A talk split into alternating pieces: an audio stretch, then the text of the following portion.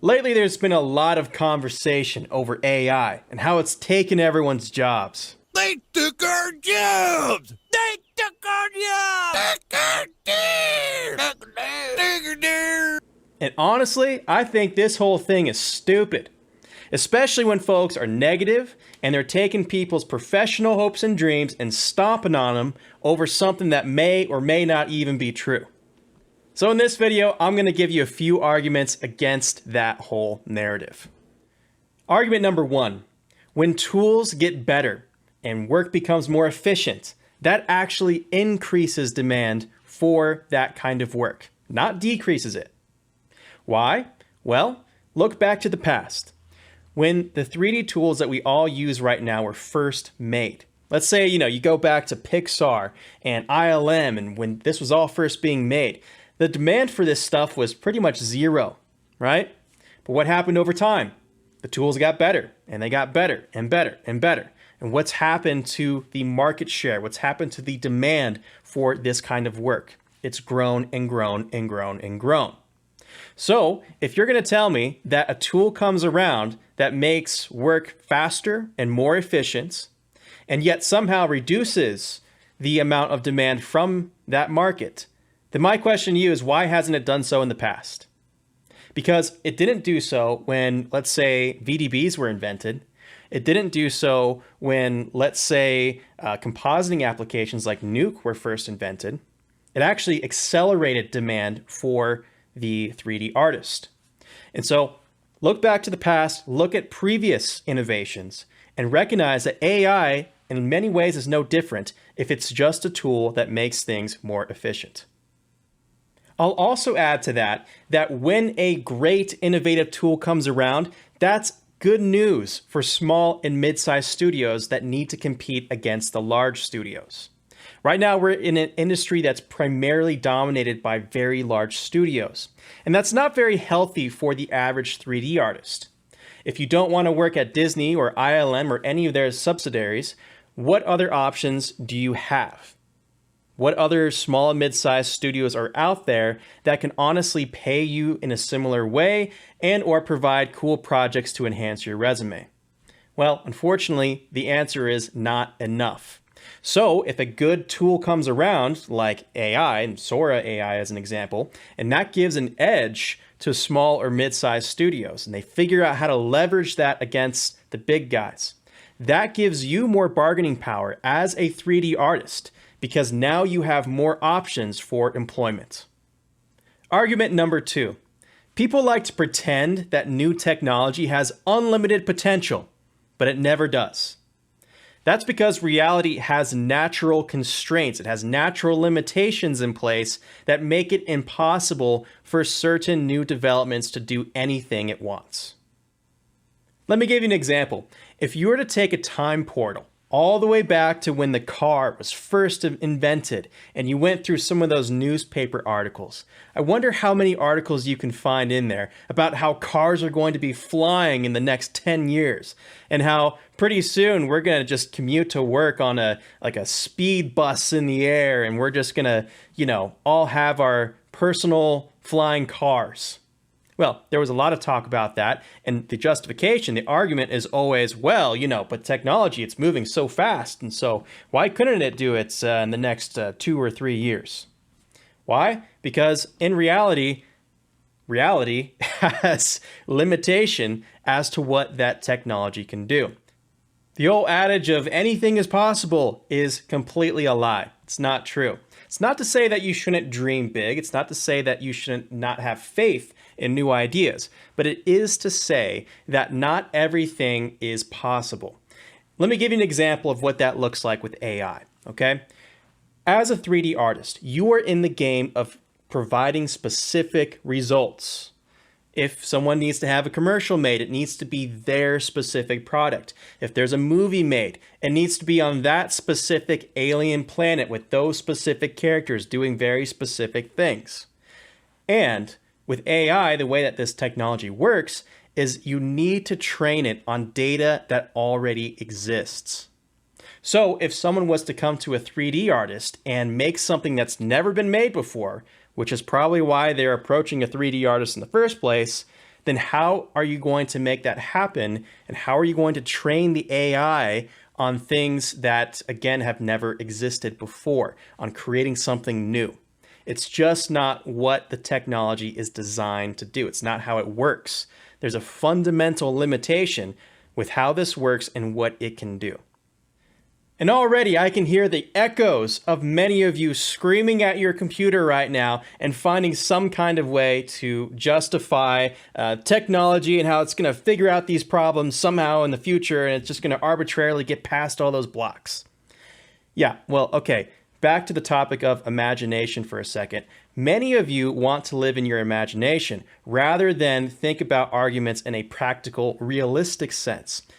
And that's not a good idea when you are potentially putting your entire career on the line over some kind of argument that's arbitrarily just going to uh, work itself out in the future.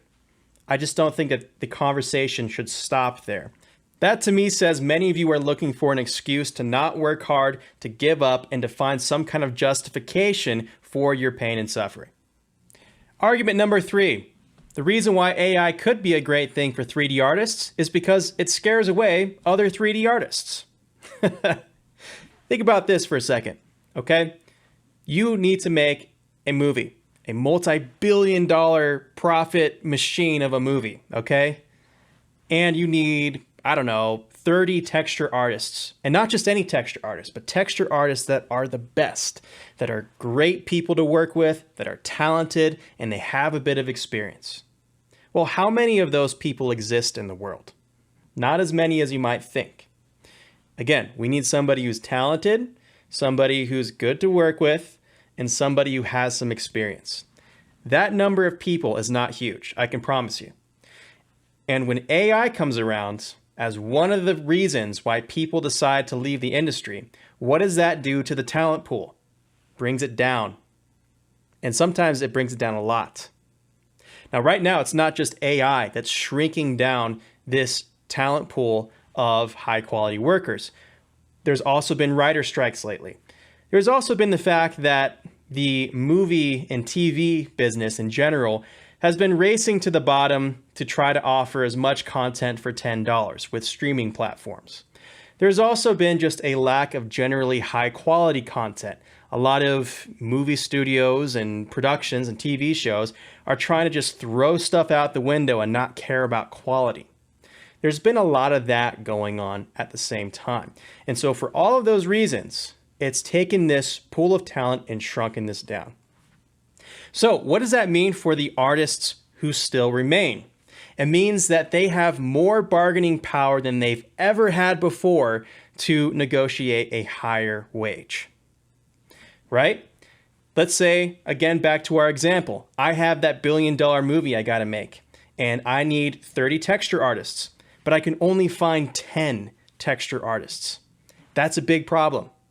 So, what if an 11th texture artist comes around and says, you know what, Tyler, I'm going to charge you twice as much as the guy you just hired, as number 10. what am I going to do? I need 30 talented artists and I can only find 10 right now. So, yeah, I'm going to hire that guy for double the price of what I just hired the same position at just a minute ago. And so, even if everyone else around you is willing to you know, hire their services out for cheap, that doesn't mean that you can't negotiate a higher wage. It just doesn't work like that. It's more about how much demand is there for this work. And as long as the demand outpaces the supply, that means as a talented artist, you can charge a very high amount. So, to make a long story short, it's all about supply and demand. If AI scares away other artists, supply goes down, it gives you more leverage to negotiate with. All that needs to happen right now in this marketplace is for demand to go back up a little bit. It probably will. Normally, markets oscillate, they go up and they go down and they go up again. Normally, there is that movement over time. So, when that happens, when we are on an upswing again and we have a low supply of workers, that's going to be a big problem for production. And that problem is going to work to your advantage as a 3D artist assuming, of course, that you ask for it. Many of you don't ask for it. Many of you have terrible self confidence issues. But even if people around you don't have that self confidence, don't have that self worth, it doesn't matter because demand is outpacing the number of workers. And like I said before, you can charge a lot more than uh, everyone else does if you simply ask in that environment. And my last argument, number four, is that OpenAI and specifically the recent developments with Sora AI are all designed to be a dog and pony show. In other words, they just need to show the flashiest thing they possibly can to convince everyone that they hold the keys to the future. And as long as they do that, they can convince billions of dollars to pour into their company. That's what they're in the business of doing. And this whole concept of selling a narrative is nothing new. We've seen this with FTX and Bitcoin, right? That was a big one. That was a huge scandal where, you know, a narrative was sold for millions and millions and millions of dollars. That's happened with SPACs as well. Again, as long as you have a good salesperson there in front of the camera, and as long as you can make it flashy enough, then millions of dollars come their way, right? Because people think that they know the future. And I think in many ways, the name of the game is still true here with AI, specifically with OpenAI. A lot of money has been made based off of this narrative. And if you're somebody who's thinking, well, you know, man, this thing's going to take over the world, let me ask you, are you being caught up in this narrative? Because it's designed to be as potent as possible. There is a multi billion dollar incentive for this narrative and for this technology to look as flashy as possible. So, are you getting caught up in the pretty stars and the flashy demos? If the answer is yes, then I would not take it as seriously as you are. Just because of the fact that, again, there is a huge commercial incentive to make that look appealing as possible and to cherry pick its capabilities and to overstate its capabilities as much as possible. Let's now summarize this whole thing, okay? If you are somebody who is worried about AI taking your job as a 3D artist, I would disagree. And I would go further to say that actually it probably has the opposite effect for all the reasons we just mentioned. So don't listen to the people that are negative. There's a lot of people right now that are out of work, that are looking for a justification to live in their imagination and not in reality. And those are exactly the kind of people that want to spread their misery to you so that you can't be successful. Be sure to leave your perfectly courteous and wonderful comments down below if they are not courteous and wonderful, if instead they are a heaping dumpster fire, then I will absolutely delete it because I believe in promoting positive conversation, not nihilistic, bitter, negative conversation around this topic. That's all I got for now. Good luck, guys. See ya.